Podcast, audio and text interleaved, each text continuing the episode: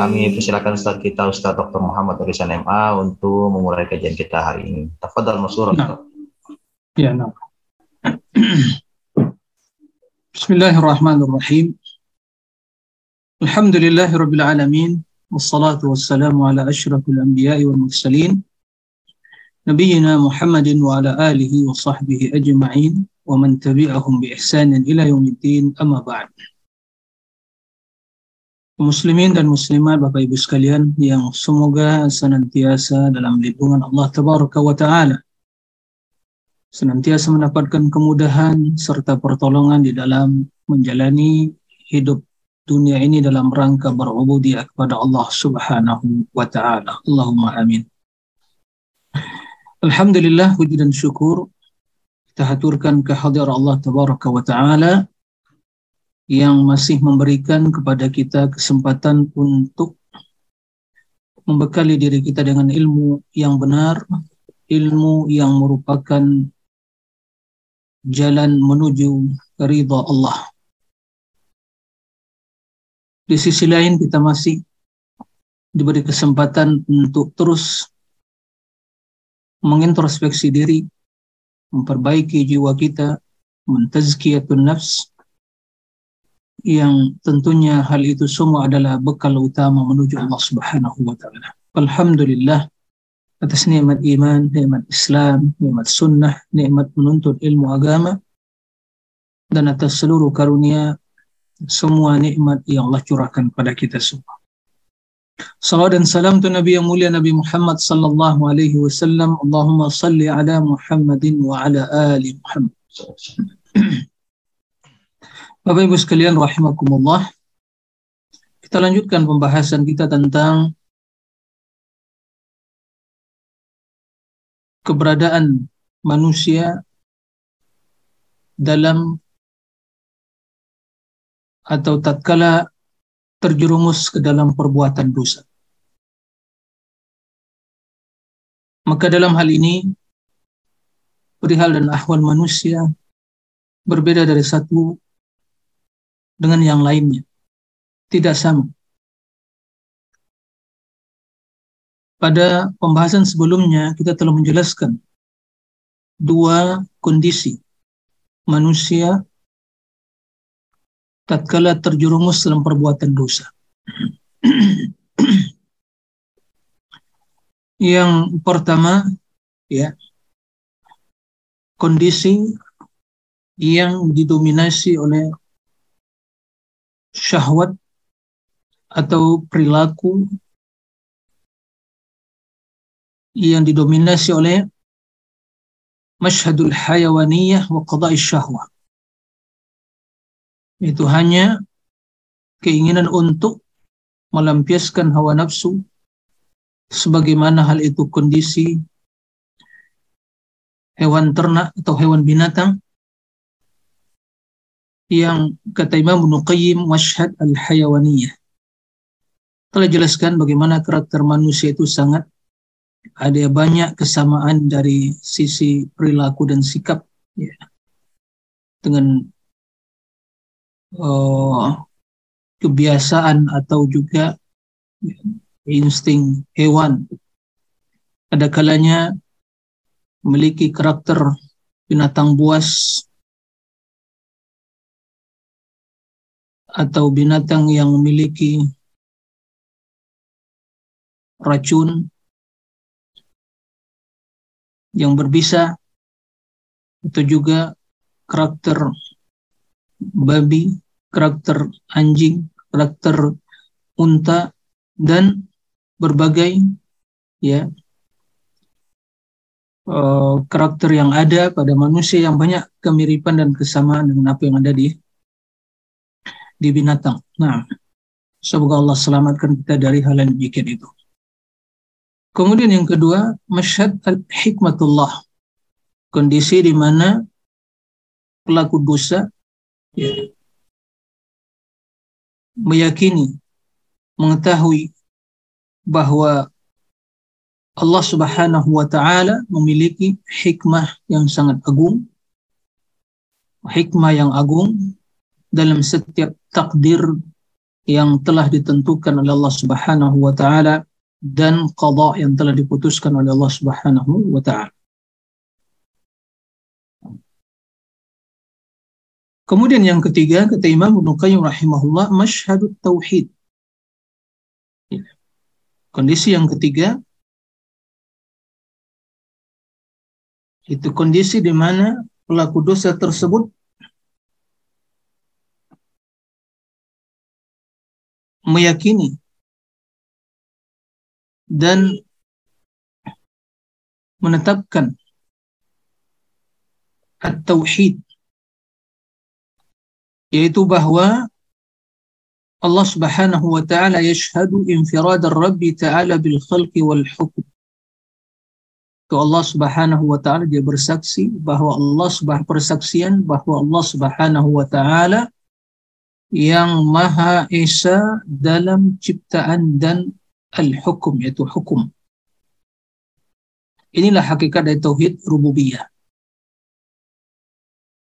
Jadi Allah Subhanahu wa taala yang menciptakan dan Allah Subhanahu wa taala yang memutuskan segala perkara. Inilah perbuatan Allah Subhanahu wa taala. Jadi seorang hamba yang terjerumus dalam perbuatan dosa tersebut meyakini hal itu. Bukan ya maksud dari apa yang dijelaskan oleh Imam Ibnu Qayyim ini adalah seorang hamba ingin mencari legalitas untuk membenarkan perbuatan dosa yang dia lakukan. Bukan itu maksudnya. Akan tetapi yang dimaksud adalah apa pun yang terjadi, semua hal itu tidak keluar dari ketentuan Allah dan ciptaan Allah Subhanahu wa taala. Sehingga dengan demikian seorang hamba sungguh sangat membutuhkan pertolongan dan taufik dari Allah. Karena segala sesuatu di tangan Allah, ciptaan dan keputusan atau hukum di tangan Allah. Wa annahu ma sya'atan wa ma lam yasha' lam. Apa yang dikehendaki oleh Allah pasti terjadi. Dan apa yang tidak dikehendaki oleh Allah tidak akan terjadi. Wa annahu la yataharrak tataharraku dzarratun illa bi'inni. Tidak satu pun darrah hewan yang atau ya bagian dari yang terkecil yang ada di dunia ini tidaklah hal itu bergerak kecuali dengan izin Allah. Wa annal khalqa makhuruna tahta qablatihi. Sungguhnya seluruh makhluk yaitu berada di bawah kekuasaan Allah. Wa annahu ma min qalbin illa huwa baina asabihi. Tidak satu pun hati kecuali berada di antara jari jemari tangan Allah. Insya yuqimahu aqamah. Bila Allah menghendaki hati tersebut diluruskan oleh Allah dia istiqamah maka Allah Subhanahu wa taala akan lakukan hal itu. Wa in syaa yuzighahu apabila Allah menghendaki untuk ya menyelewengkan hati tersebut maka hati tersebut akan menyimpang akan ya diselewengkan oleh Allah. Wal qulubu hati-hati manusia ini semua berada di tangan Allah wa huwa yuqallibuha wa musarrifuha dialah Allah yang membolak-balikkan yang mengarahkan kaifa sya'a wa kaifa arada sebagaimana yang dikehendaki dan diinginkan oleh Allah Subhanahu wa taala. Nah, ini yang ketiga. Ya. Kondisi manusia atau seorang hamba yang terjerumus ke dalam perbuatan dosa. Ya. Ada mereka yang memahami hal ini meyakini hal ini. Kemudian yang keempat, masyhadut taufiq wal khudlan. Kondisi di mana seorang hamba ya, meyakini bahwa at-taufiq wal khudlan, at-taufiq dan khudlan adalah di tangan Allah Subhanahu wa taala. Wa Allah Subhanahu wa taala yang memberikan taufik, yang memberikan bimbingan dan juga Allah Subhanahu wa taala yang membiarkan hambanya tanpa bimbingan dan pertolongan. Nah, maka dalam kondisi seseorang terjerumus ke dalam perbuatan dosa, maka di sana ada hikmah yang maha agung dan juga ada di sana pelajaran yang berharga bahwa at-taufiq di tangan Allah begitu juga al-khudlan dengan izin dan kehendak Allah Apa maksud al-khudlan dan at-taufiq? Waqad ajmal arifuna billah أن التوفيق هو ألا يكلك الله إلى نفسك والخذلان أن يخل يخل يخلي بينك وبينها dan orang-orang yang arif billah orang-orang yang sungguh sangat mengenal Allah. Dari kalangan para ulama ahli ibadah. Setelah sepakat bahwa maksud dari taufik kita sering mendengar semoga Allah memberikan hidayah dan taufiknya ya. nah maka maksud dari taufik huwa alla yakilaka Allah ila nafsik yaitu Allah subhanahu wa ta'ala tidak membiarkan dirimu tidak tidak membiarkanmu kepada dirimu sendiri ini taufik. Jadi dibimbing oleh Allah Subhanahu wa taala. Diberi pertolongan oleh Allah. Ya. Diberi hidayah oleh Allah Subhanahu wa taala. Tidak dibiarkan hamba kepada dirinya sendiri. Tidak dibiarkan seorang ya bergantung pada dirinya. Tidak diserahkan pada dirinya. Karena demikian itu apabila terjadi maka sungguh seorang hamba akan binasa dan celaka. Adapun al-khudlan, lawan dari makna at-taufiq, itu al-khudlan, khadalahu. Itu dibiarkan, ditinggalkan, tidak diperhatikan. Ayu khaliya bainaka wa bainaha. Itu Allah Subhanahu wa taala membiarkanmu, ya. Bainak wa bainah dengan dirimu. Artinya tidak ada di sana pertolongan, tidak ada di sana bimbingan. Jadi dibiarkan oleh Allah Subhanahu wa taala hamba tersebut pada dirinya. Nah, ini mana khudlan. Di at-taufiq yaitu Allah Subhanahu wa taala membimbing seorang hamba dan tidak membiarkan dirinya tidak membiarkan hamba tersebut kepada dirinya sendiri. Karena seorang hamba sangat lemah. Seorang hamba sangat terbatas kemampuan. Dia tidak bisa mengetahui kemaslahatan dirinya. Apalagi untuk menyelamatkan ya dirinya. Maka Allah Subhanahu wa taala yang membimbing, memberikan taufik maka di antara doa yang diucapkan Nabi Shallallahu Alaihi Wasallam di setiap pagi dan sore harinya, doa memohon taufik pada Allah, mohon perlindungan dan pertolongan pada Allah, ya Hayyu ya Qayyum, birahmatika astaghith. Aslih li sya'ni kullah wa la takilni ila nafsi tarfata ain. Ya Allah yang maha hidup dan yang maha berdiri sendiri. Qayyum. Yang mengatur urusan makhluk ini. Birahmatika astaghith. Memohon pertolongan. Perlindungan dengan rahmat. Aslih li sya'ni kunnah. Perbaikilah seluruh urusan hidupku. Wala takilni ila nafsi tarfata ain.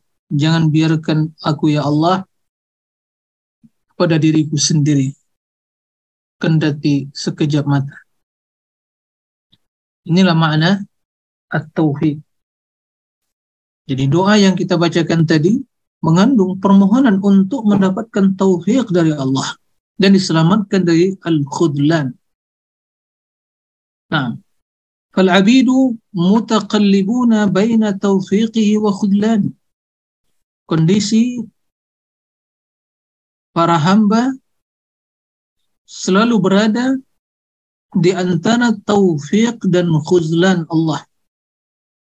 Ya. Tidak keluar dari dua kondisi tersebut. Mutakallib. Terkadang mendapatkan taufik dan terkadang dibiarkan oleh Allah. Ya. Balil abdu fi sa'atil wahidah bahkan seorang hamba di dalam ya, waktu yang sama saatin wahidah yanalu nasibahu min hadha wa hadha dia mendapatkan bagian dari ini dan itu mendapatkan taufik dan di waktu yang sama mendapatkan al-khudlan. Fayuti'uhu wa yurdih. Wa yadhkuruhu wa lah. Maka seorang hamba mentaati Allah wa dan melakukan apa yang mendatangkan keridhaan wa dan berzikir kepadanya wa dan bersyukur terhadap nikmatnya semua itu bitaufiqihi lah. Berkat taufik dari Allah kepada hamba tersebut. Kemudian di waktu yang sama ya asihi wa yukhalifu. Dia bermaksiat kepada Allah menyelisihi perintah wa yuskhituhu. Melakukan amalan yang mendatangkan kemurkaan wa yaghfalu anhu. Dan lalai dari Allah itu tidak berzikir kepadanya. Itulah kondisi umat manusia, itulah kondisi manusia. Bi khudlanihi lah semua hal itu disebabkan ya Allah membiarkannya. Khudlani tidak mendapatkan taufik. Bahwa dairun baina taufiqi khudlani maka seorang hamba selalu berada ya berputar ya berada di antara taufik dan pembiaran Allah Subhanahu wa dibiarkan Allah. Taufik itu dibimbing. Khudlan tanpa bimbingan. Fa'in waffaqahu bifadli fa bifadlihi wa. Jika Allah memberikan taufik kepadanya, semua hal itu berkat semua itu adalah karunia dan rahmat Allah. Artinya seluruh kebaikan yang diraih oleh seorang hamba, yang didapatkan oleh seorang hamba, semua hal itu adalah karunia dan rahmat dari Allah. Wa in khadalahu fabi adlihi wa hikmat. Jika dibiarkan oleh Allah, semua hal itu berdasarkan keadilan dan hikmah Allah. Dalam kedua kondisi tersebut Allah al-mahmud wa huwa al-mahmudu ala hada wa. Allah senantiasa dipuji dalam kondisi dalam kedua kondisi tersebut. Mendapatkan taufik dari Allah itulah karunia dan rahmat Allah. Maka falahul hamdu maka bagi Allah segala puji-pujian. Bila tidak dibimbing oleh Allah, maka semua hal itu berdasarkan keadilan dan hikmah Allah yang maha agung, maka falahul hamdu bidzalik bagi Allah segala pujian dalam hal itu. Atamma hamdin wa akmalu. Pujian yang sempurna. Ya. Yang lengkap dan yang sempurna. Walam yamna'il 'abda syai'an huwa lah Perhatikan Bapak Ibu sekalian, Allah yamna'il abda syai'an huwa lahu. Allah tidak pernah menghalang, membendung seorang hamba atau menghalang sesuatu. Al-abda untuk hamba huwa lahu. Yang itu adalah milik dari hamba tadi. Tidak. Ya. Jadi apa yang Allah berikan kepada kita bukanlah milik kita. Maka tidak pernah ya, menghalang hamba dari sesuatu yang itu milik hamba tadi tidak semua hal itu milik Allah Wa innama manahu ma huwa mujarradu fadlihi wa ata'ih. Ya. Akan tetapi sesungguhnya Allah Subhanahu wa taala menghalang ya. Hal itu semata-mata mujarradu fadlih dikarenakan karunia dan pemberian Allah Subhanahu wa taala. Nah, wa huwa a'lamu haitsu yada'ahu haitsu yada'uhu wa aina yaj'alu dan Allah yang mengetahui di mana Allah Subhanahu wa taala dan kapan ya Allah memberikan dan meletakkan karunia tersebut dan memberikannya. Allah mengetahui siapa yang berhak mendapatkan taufik karunia ya mendapatkan taufik yaitu karunia dan kemurahan dan rahmat Allah atau siapa di antara hambanya yang berhak tidak mendapatkan hal itu. Nah, Bapak Ibu sekalian rahimakumullah, apabila kondisi ya, kondisi yang diutarakan Imam Ibnu Qayyim tadi kita pahami dan kita sering ya dan selalu berada dalam dua kondisi tersebut. Sekarang kita berbuat ketaatan, ya, berzikir, bersyukur, di waktu yang sama kita lalai, bermaksiat, menyelisih perintah Allah, melakukan hal yang uh, mendatangkan murka Allah atau lalai dari berzikir kepada Allah, maka dua kondisi tersebut tidak keluar dari dua keberadaan tersebut tidak perlu ada dua kondisi yang kita selalu berada di antara kedua kondisi tersebut ya yaitu taufik dan khudlan. Taufik bimbingan dari Allah dan khudlan adalah dibiarkan oleh Allah Subhanahu wa taala bimbingan Allah adalah berkat semua hal itu berdasarkan karunia dan rahmatnya dan dibiarkan oleh Allah semua hal itu berdasarkan keadilan dan hikmahnya. Bila kita pahami kondisi yang demikian itu Bapak Ibu sekalian, maka apa yang tertanam dalam diri kita? Apa yang selalu, selalu kita hadirkan dalam hidup ini? Pamata syahidal abdu hadal masyar. Apabila seorang hamba ya, mengetahui. Ya, kondisi yang demikian, ya, perihal dan ahwal yang demikian. Wa atahu haqqahu. Dan sungguh betul-betul dia memberikan. Ya. Pemahaman. Ya. Yang sesuai yang benar terhadap kondisi yang demikian tersebut alima daruratahu wa faqatahu ila taufiq fi kulli nafasin. Maka seorang hamba akan mengetahui hajatnya yang darurat ya serta kebutuhannya yang sangat kepada tauhid fi kulli nafas. Kepada tauhid dari Allah fi kulli nafasin dalam setiap pernapasan yang dia lakukan. Subhanallah. Wa kulli lahzatin wa tarfati ain. Dan dalam setiap keadaan lahzah sekejap ya. Wa tarfati aini dan kedipan mata. Subhanallah.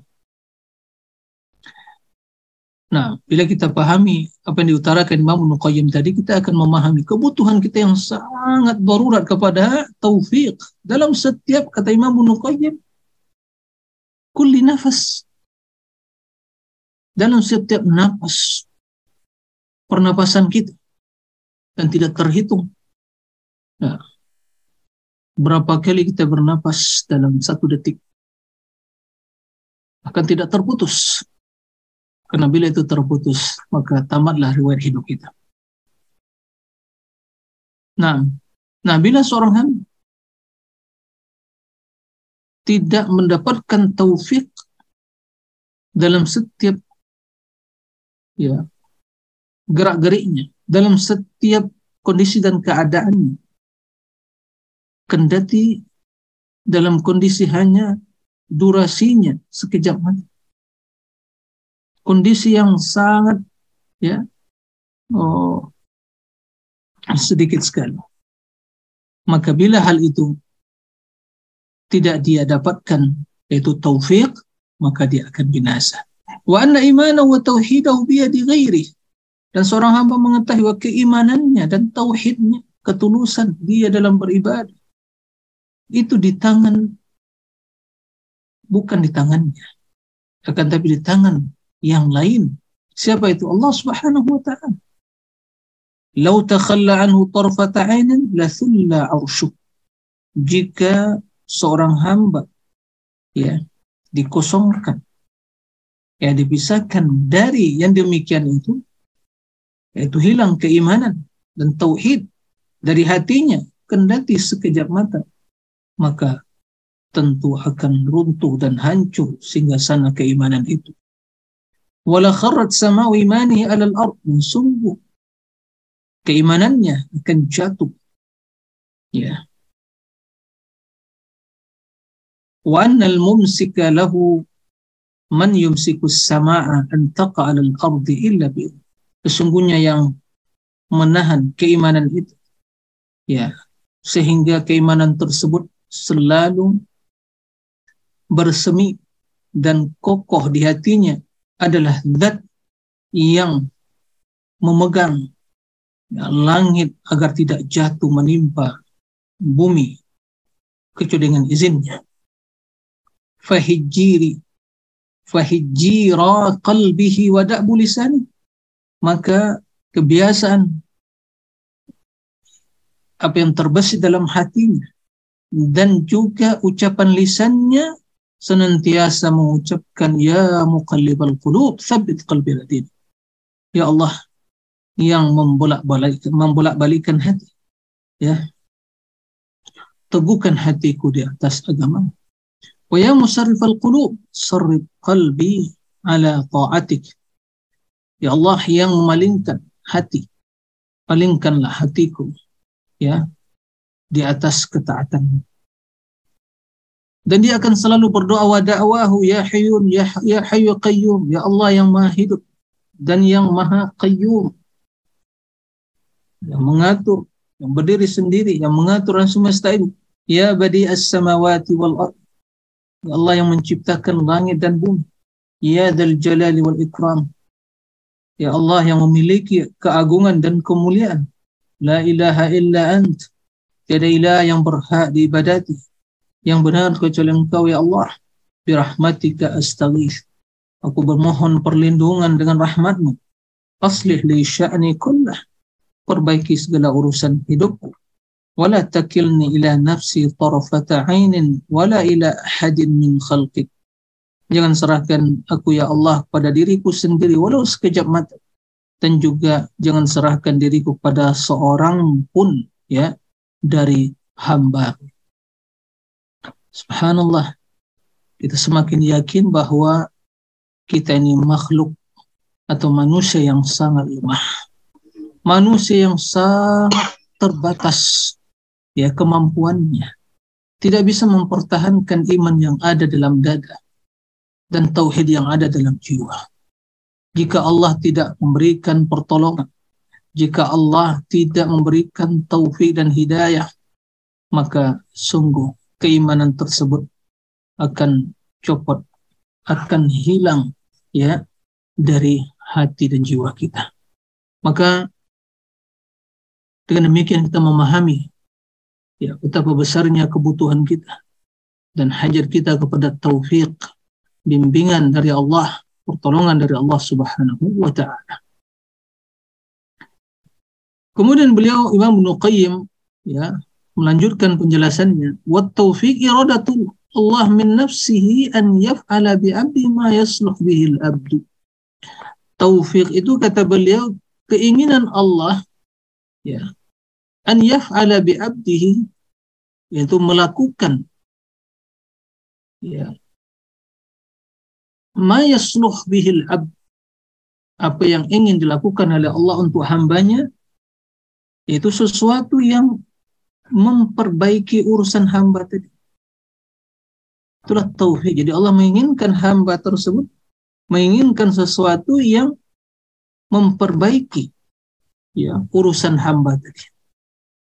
Bi an yaj'alahu qadir ala fi'li ma yurdi. Ya. Yaitu Allah jadikan hamba tersebut mampu untuk melakukan apa yang diridhai oleh Allah. Muridanlah dia menginginkan hal itu. Muhibbanlah dia cintai kebaikan itu. Suatu yang yang mendatangkan keridhaan Allah. Mu'thiran lahu ala ghairi. Dia utamakan hal itu dari yang lainnya wa yubaghidu ilaihi ma dan Allah tanamkan kebencian di dalam dirinya pada apa yang mendatangkan murka Allah.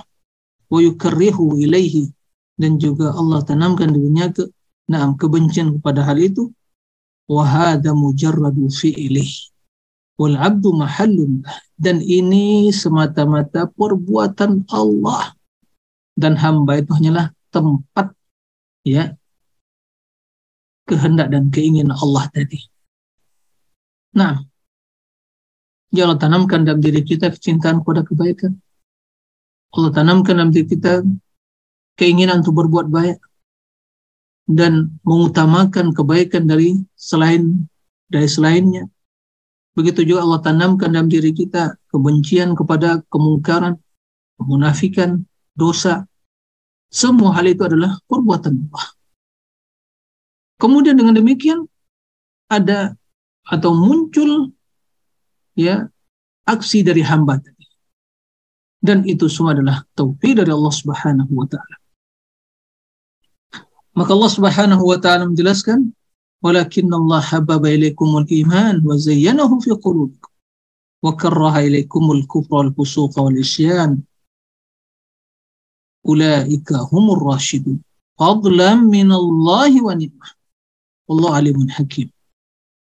Akan tapi Allah yang menanamkan dalam diri kalian kecintaan pada iman dan menghiasi keimanan tersebut dalam diri kalian. Dan Allah pula yang menanamkan kebencian dalam diri kalian kepada kekufuran, kefasikan, dan maksiat. Mereka lah orang-orang yang rasyidun, yang mendapatkan arus itu petunjuk. Fadlam minallahi wa ni'mah. Semua hal itu adalah karunia dan nikmat dari Allah. Ini yang tadi kita sampaikan, kebaikan, ketaatan, taufik adalah karunia dari Allah. Allah alimun hakim Allah maha mengetahui dan maha bijaksana. Alimun mengetahui siapa yang berhak mendapatkan taufik dan apa yang telah Allah putuskan. Semua hal itu adalah dengan hikmah Allah yang maha.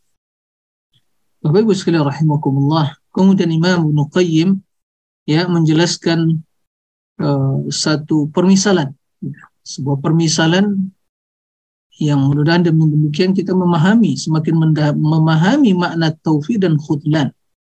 Ya. Dan ini sebagai contoh untuk pendekatan agar kita lebih memahami hakikat dari taufik dan khudlan. Khudlan adalah dibiarkan oleh Allah, tidak dibimbing oleh Allah. Naam.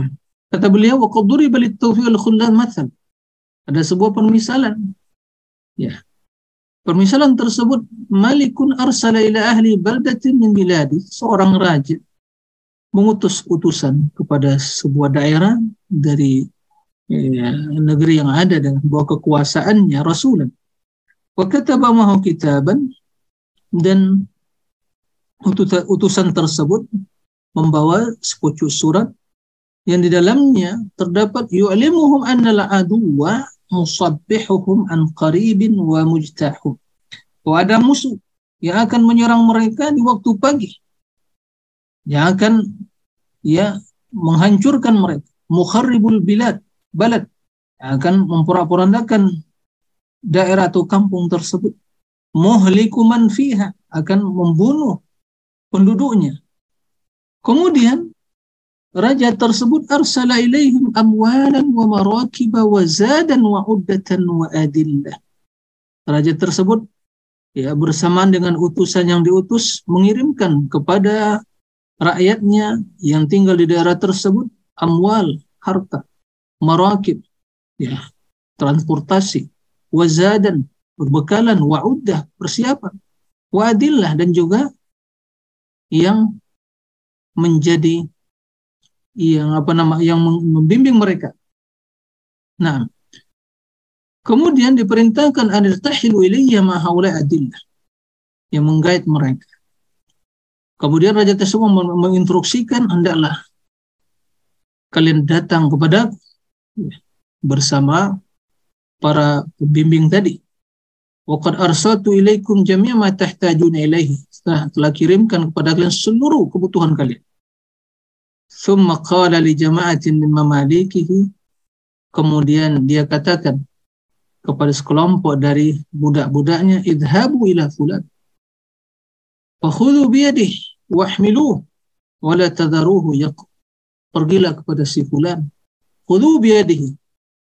Tarik, ambil tangannya, wahmiluhum. Bawa dia. Wala tadaruhu yaqub. Jangan biarkan dia duduk. Wadhabu ila fulan kadhalik wa ila fulan.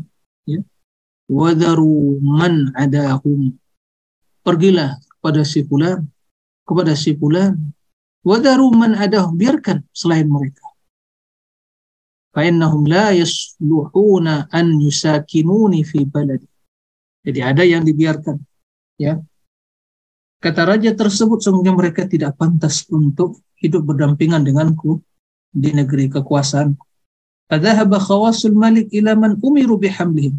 Kemudian para ajudan atau utusan raja tersebut pergilah ilaman umiru bihamlihim kepada orang yang diperintahkan untuk dibawa ya menghadap atau tinggal bersama raja falam yatrukuhum yukirrun.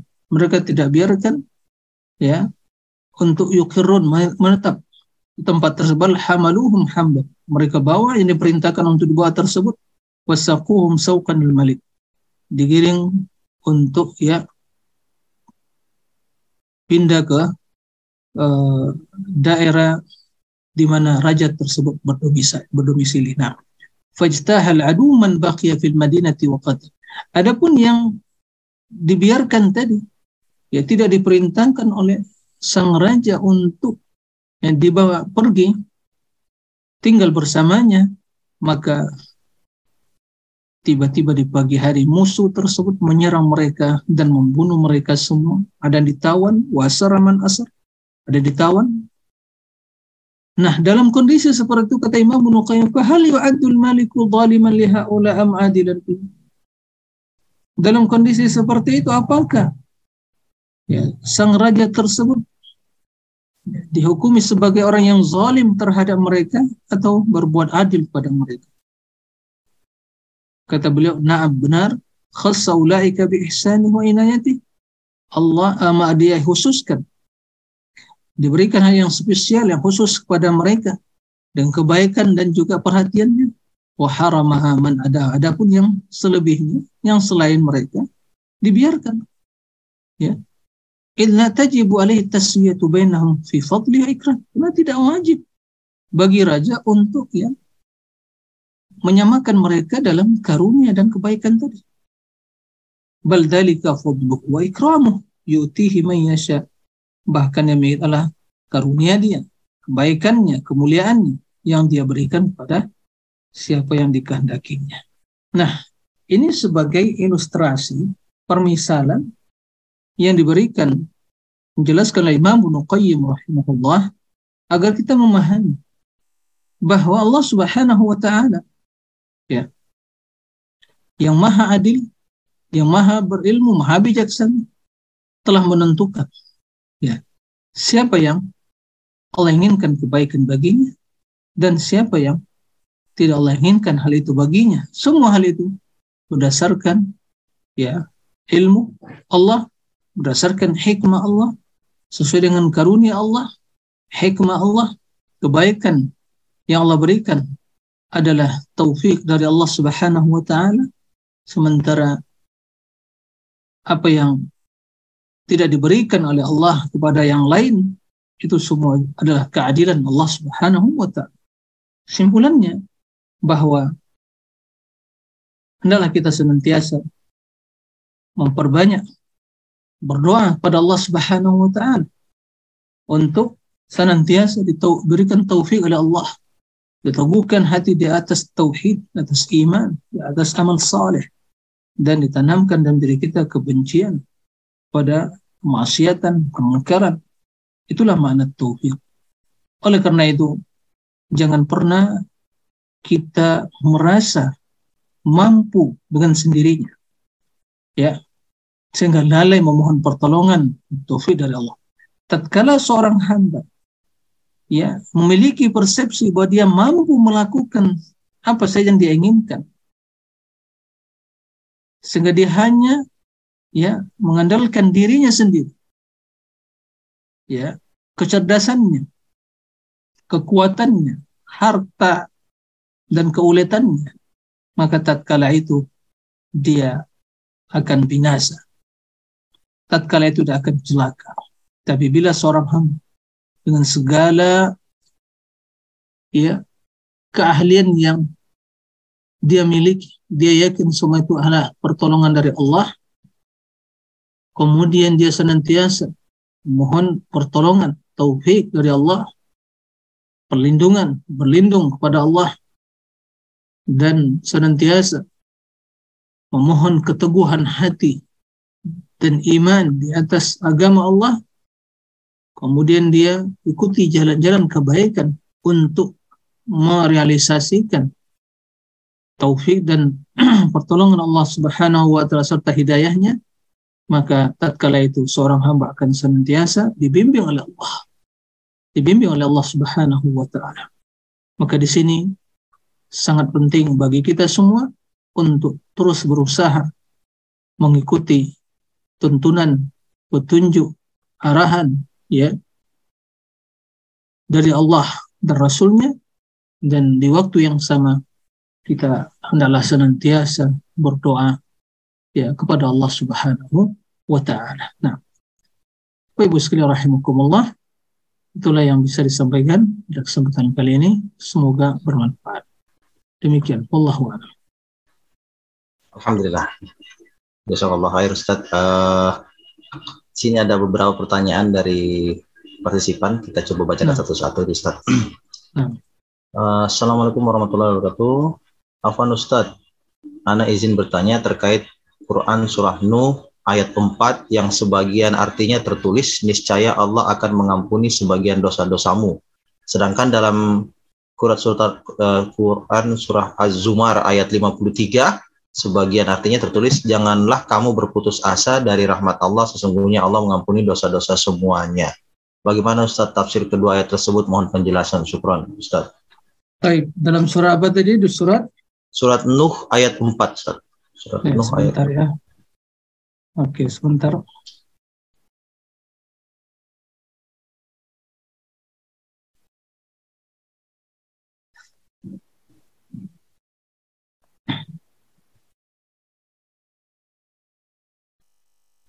kita bentar buka surah Nuh sebentar. Iya. Surah Nuh ayat 4.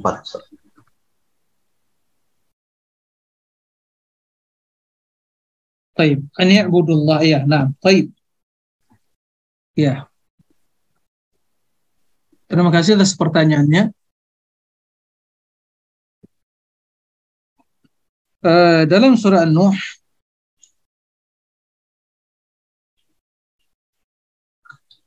Nabi Nuh alaihi salam mengajak kaumnya untuk beribadah kepada Allah Subhanahu wa taala. Ya. Inna arsalna Nuhan ila qaumih an anzir qaumaka min qabli ya'tiyahum adzabun alim. Kami mengutus Nuh pada kaumnya ya ya tatkala mereka telah terjerumus ke dalam perbuatan dosa besar yaitu kesyirikan yang menjadikan orang-orang soleh ya, tandingan bagi Allah.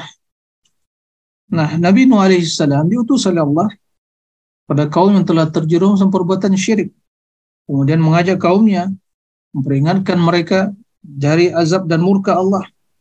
Ya, kemudian beliau sampaikan, "Wa ya qaum inni lakum nadhirum mubin." Wahai kaum, sungguhnya pernah ya memberikan peringatan pada kalian. Kemudian ibadatilah Allah. Ini pertanda bahwa kaum Nabi Nuh terjerumus dalam perbuatan syirik. Maka Nabi Nuh memerintahkan mereka untuk beribadah kepada Allah, mengikhlaskan ibadah. Wattaqu, bertakwalah kepada Allah. Wa. Dan taatlah kalian kepada Nah, bila, bila mereka beribadah kepada Allah, dan uh, bertakwa kepada Allah dan mentaati Nabi. Jadi ikhlas beribadah kepada Allah dan taat kepada Nabi-Nya, maka Allah Subhanahu wa taala akan memberikan balasan pahala kepada mereka berupa keampunan. Yaghfir lakum min dunubikum wa yuakhirkum ila ajalin musamma. Maka Allah Subhanahu wa taala akan mengampuni ya uh, yaghfir lakum min dunubikum min dunubikum. Ya ini adalah min takkid ya takkid mempertegas. Bukan makna min dunubikum yaitu sebagian. Tidak. Karena min apabila seharusnya yaghfir lakum dunubakum. Yaghfir lakum dunubakum. Tapi untuk mempertegas makna, maka min. Ditambah kalimat min, yaitu menambah kepastian bahwa Allah akan mengampuni dosa kalian. Wa yuakhirukum ila ajalin musamma akan memberikan ya tangguh kepada kalian ya pada waktu yang telah ditentukan. Nah, jadi yaghfirlakum min dunubikum di sini bukan berarti ya sebagian ya. Min di sini bukan min tabi'idiyah. Ya, bukan min tabi'idiyah yang bermakna sebagian. Tapi bermakna ya mempertegas. Pada dasarnya uh, yakni kalimatnya itulah yaghfir lakum dunubakum. Yaghfir lakum dunubakum. Nah, sebagaimana dalam ayat lain disebutkan ya uh, ala tijaratin tunjikum min adabin alim tu'minuna billahi wa rasulihi wa tujahiduna fi sabilillahi bi amwalikum wa anfusikum. Dalikum khairul lakum in kuntum ta'lamun. Yaghfir lakum dhunubakum wa yudkhilkum jannatin tajri min tahti al-anharu wa masakin tayyibah akhir sampai akhir, akhir ayat tersebut. Maka tidak bertentangan dan firman Allah dalam surah Az-Zumar, "Qul ya ibadiyalladzina asrafu ala anfusihim la taqnatu min rahmatillah, innallaha yaghfiru dzunuba jami'a." Nah, demikian Allah Baik. Ini ada pertanyaan saya coba berusaha mencerna juga nih Ustaz. Saya coba bacakan. Assalamualaikum warahmatullahi wabarakatuh. Semoga Ustaz diberi kesehatan dan selalu mendapatkan taufik dari Allah. Izin bertanya, dalam kajian ini secara garis besar kita mengkaji pembersihan jiwa. Apakah pembersihan jiwa artinya membersihkan hati juga atau jiwa adalah hal yang berbeda? Kalau berbeda berarti apakah kita terdiri dari tiga yaitu jiwa, ruh, dan jasad? Mohon pencerahan. Masya Allah. Taib. Uh, sebelumnya saya ingin bertanya kepada Bapak Ibu sekalian yang Allah berikan ya uh, apa namanya itu karunia sehingga menjadi orang yang ahli dalam penyakit ya penyakit fisik para dokter para ahli dalam bidangnya nah dalam dunia kedokteran kalbun tazkiyatun nafs jiwa. Apakah ada kesamaan jiwa dengan hati? Hati itu Apakah cocok terjemahan kalbun itu ya? Ya muqallibal qulub. dengan apa yang dipahami mungkin yang dimaksud dalam istilah medis gimana? Beda Ustaz. Kalau hati itu apa? Hati kalau Kalbun- hati ya hati ya ya ahepar hati. Jantung atau? Enggak ya, jantung, beda ya. jantung ya beda, jantung hati beda. Iya. Bahasa makanya, Indonesia nah, beda. Jadi sebenarnya eh, kita memaklumi ya bahwa manusia itu terdiri dari dua unsur yang tidak bisa dipisah. Baik secara fisik, ya badan, yaitu asal muasalnya dari dari tanah, kemudian terus dari setetes mani. Kemudian unsur yang kedua dikenal dengan jiwa. Nah, jiwa itu atau mungkin ruh ya, ruh. Ruh. Jadi ada unsur fisik, ada ruh. Mungkin lebih tepat tepat diartikan dengan ruh, memang begitu. Karena Allah mengatakan, "Wa idza nafakhtu fihi min ruhi." Apabila telah aku tiupkan dalam jasad Adam itu ruh. Maka hiduplah Nabi Adam menjadi manusia yang sempurna. Ada fisiknya, ada ruhnya. Tayyib. Nah, masing-masing dari roh kedua unsur tersebut ada kebutuhannya. Nah, maka makanan minuman adalah sebagai kebutuhan dari fisik. Kemudian roh tadi dia tidak tampak, tapi dia ada dalam jasad tersebut sehingga manusia hidup. Nah, roh tersebut juga memiliki kebutuhan. Nah, kebutuhannya adalah wahyu. Nah, nah bila roh tersebut terpenuhi kebutuhannya sehingga menjadi baik, maka dari kombinasi dari apa yang telah terpenuhi tadi, maka disebutkan di situ adalah ya an-nafs jiwa. Jiwa, ya, jiwa manusia, an-nafsu. Maka ada nafsul mutmainnah, ada nafs yang namanya al-lawamah, ada nafs al-ammaratu bisu. Jadi sifatnya ada tiga. Sesuai dengan terpenuhinya kebutuhan jiwa tadi. Bila yang uh, kebutuhan jiwa terpenuhi atau roh tadi terpenuhi dengan kebutuhan yang benar, ya iman, ya ma'rifatullah, ma'rifatun nabi dan iman yaumil akhir, maka menjadi jiwa yang mutmainnah. Tapi bila tidak terpenuhi, mungkin, didominasi oleh godaan syaitan dan nafsu syahwat yang lainnya, maka menjadi jiwa yang yang al-ammarah, yaitu yang mengajak kepada kejelekan.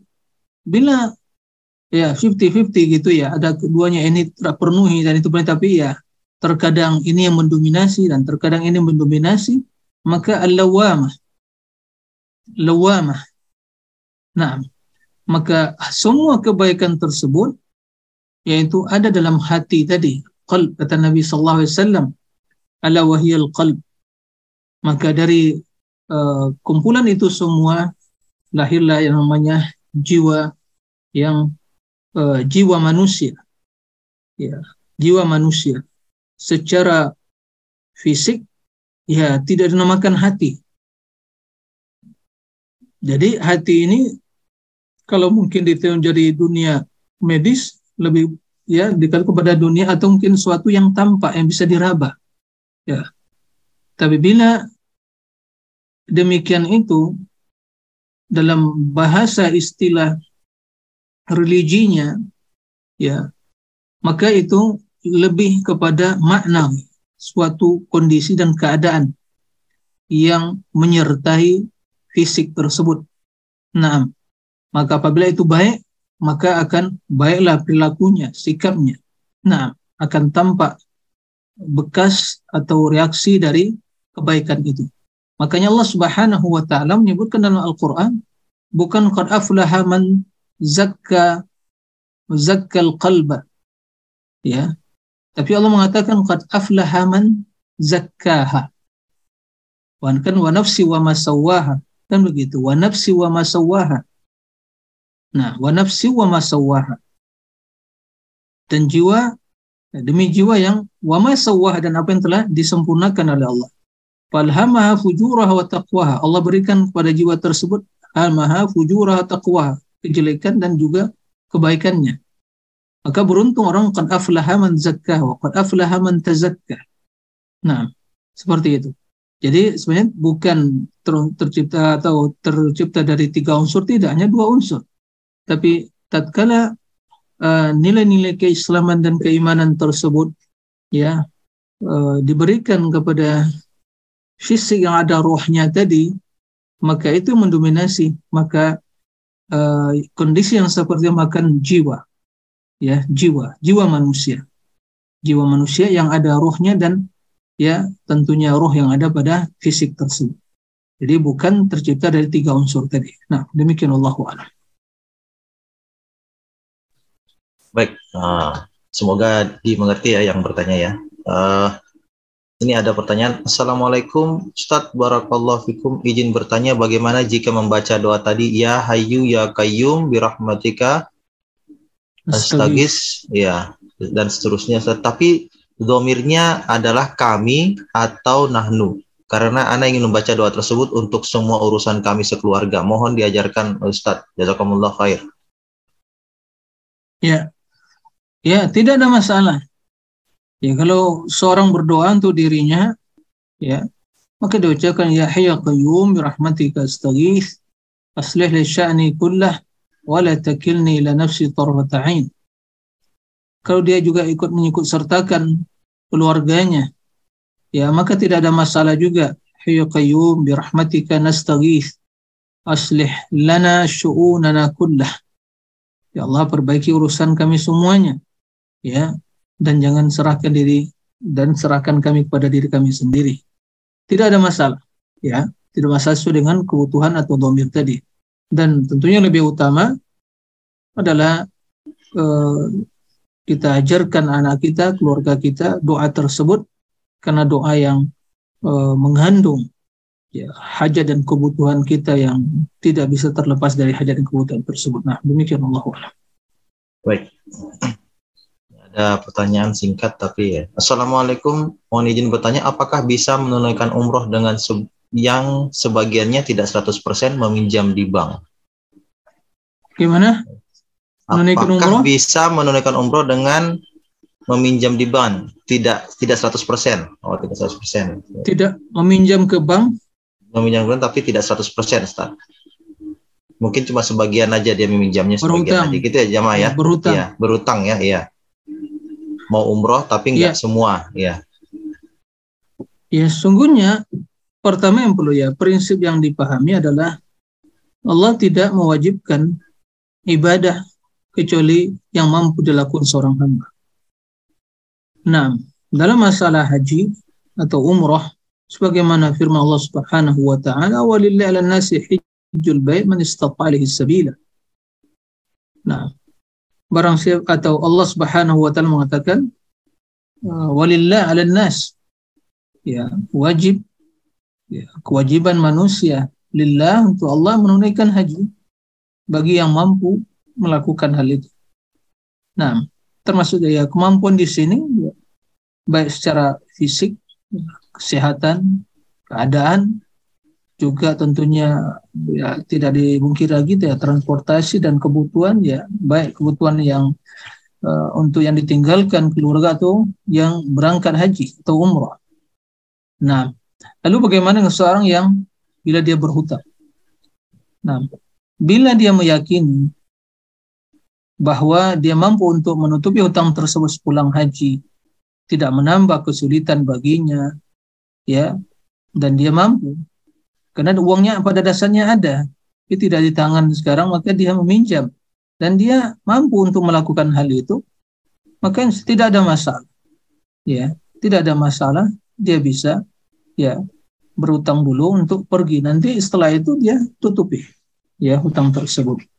Nah, baik dia meminjam ya pada mungkin saudaranya atau pihak lain, tapi dalam hal ini karena inilah keberangkatan ibadah, maka diusahakan meminjam pada saudara atau teman yang tidak ada di sana unsur ribanya. Ya, karena suatu hal yang sangat disayangkan Allah tidak wajibkan pada dasarnya jika dia tidak mampu. Tapi ya tatkala dia ingin berangkat memaksakan diri kemudian dia berutang dengan cara transaksi riba tadi, ya tidak ya dibenarkan dengan cara yang seperti itu. Karena ya dia pergi adalah untuk beribadah, tapi kenapa memulai ya perjalanan dengan meminjam dengan cara sistem riba tadi? maka ini jelas tidak dibenarkan dengan cara yang seperti itu. Nah, demikian Allah Baik. Ini mungkin pertanyaan terakhir nih Ustaz Nah. Assalamualaikum, izin bertanya Ustaz, apakah saat kita berada di kondisi al-khudlan, oh yang tadi ini ya, al-khudlan, itu artinya kita benar-benar keluar dari ajaran Islam atau pada kondisi seperti apa seorang benar-benar dikatakan ada di kondisi al-khudlan atau dibiarkan oleh Allah?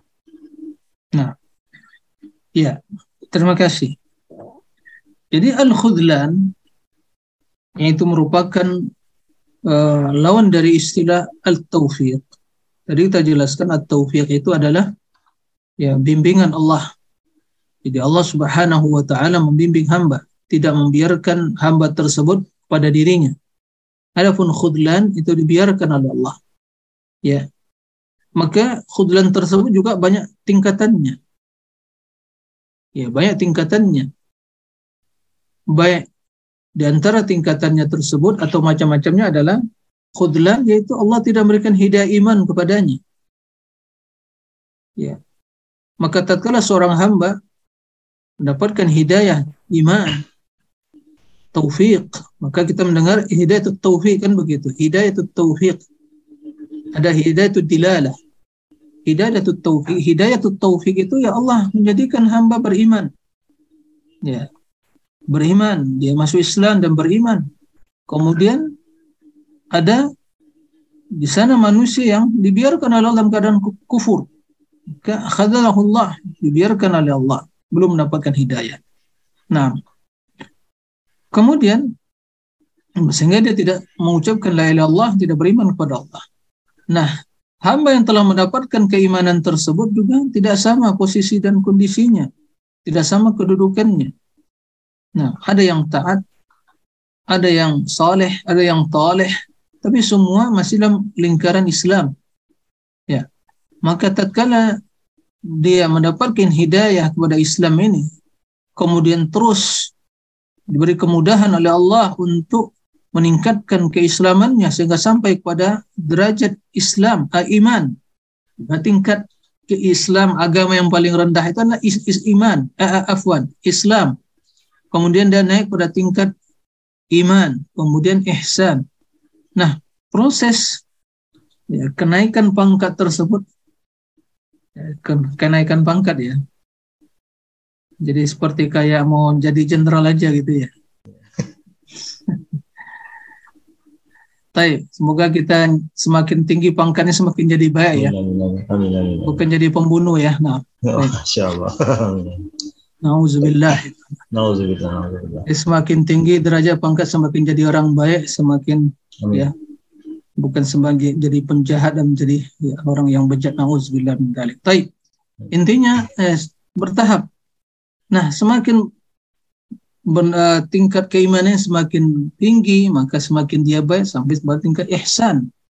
Nah, itu semua proses ya, naiknya pangkat keimanan tadi atau derajat keimanan tadi dari ihsan, dari Islam sampai iman sampai ihsan dan juga iman tersebut juga ada tingkatan-tingkatannya. Itu semua taufik. Nah, taufik dari Allah Subhanahu wa taala. Jadi selama dia uh, masih dalam lingkaran keimanan Islam tadi, nanti mungkin terjerumus dalam perbuatan maksiat dan dosa, maka dari sisi dia terjerumus dalam perbuatan maksiat maka tatkala itu dia itu khudlan, dibiarkan. Karena seandainya Allah bimbing dia, maka dia tidak akan melakukan hal itu. Kemudian dia kembali lagi pada ketaatan, mendapatkan taufik lagi, begitu seterusnya. Maka tadi dia sampaikan posisi hamba ini kita semua tidak keluar dari dua posisi tadi, di antara dua kondisi tadi. Mendapatkan tauhid, kemudahan, pertolongan dalam beribadah, dalam melaksanakan ketaatan, atau sebaliknya, waliyazubillah, dibiarkan oleh Allah tidak mendapatkan kemudahan. Nah, semua hal itu tentu uh, tidak keluar dari hikmah Allah Azza wa Jal, dan juga perlu diketahui juga berkaitan dengan kondisi hamba. Bila dijelaskan kepada kebaikan, dia ikuti jalan kebaikan, maka dimudahkan jalan mendapatkan taufik. Tapi bila diberikan penjelasan dan keterangan, tapi ternyata sang hamba atau seorang hamba tidak mengikuti jalan-jalan kebaikan, maka Allah berikan kepadanya khudlan sesuai dengan perbuatan dia tadi sebagai balasan terhadap ya perilaku dia yang tidak mengikuti kebenaran tatkala telah tampak nyata jalan kebaikan dan kebenaran itu. Jadi seperti itu. Tidak serta-merta dia itu dihukumi sebagai kufur. Ya, karena pelaku maksiat jika tidak menghalalkan ya masih muslim, tapi jelas tatkala dia berbuat maksiat itu ya di situ dia tidak mendapatkan taufik. Nah, demikian Allah wa'ala.